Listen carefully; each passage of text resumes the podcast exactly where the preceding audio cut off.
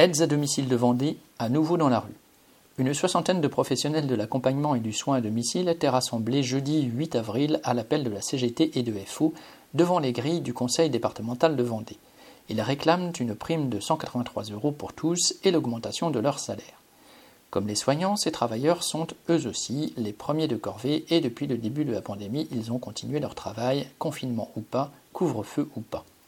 En juillet dernier, ils s'étaient déjà mobilisés aux côtés des soignants pour avoir droit à une prime dite Covid. En février, ils étaient à nouveau dans la rue pour dénoncer les oubliés du Ségur dont ils font partie.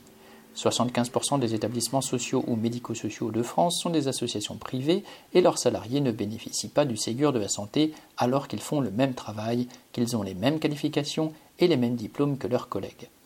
C'est 183 euros en moins par mois sur une fiche de paye qui atteint difficilement les 1000 euros mensuels. Quant à l'augmentation de salaire, pouvant aller jusqu'à 15% promise par le gouvernement, elle ne concernerait d'après lui-même qu'un peu plus de 200 000 salariés sur un secteur qui en compte plus d'un million. Pour financer cette mesure, l'État et les départements se renvoient la balle. Actuellement, les départements ont en charge 60% des dépenses pour l'aide à domicile et assurent ne pas pouvoir supporter cette dépense supplémentaire.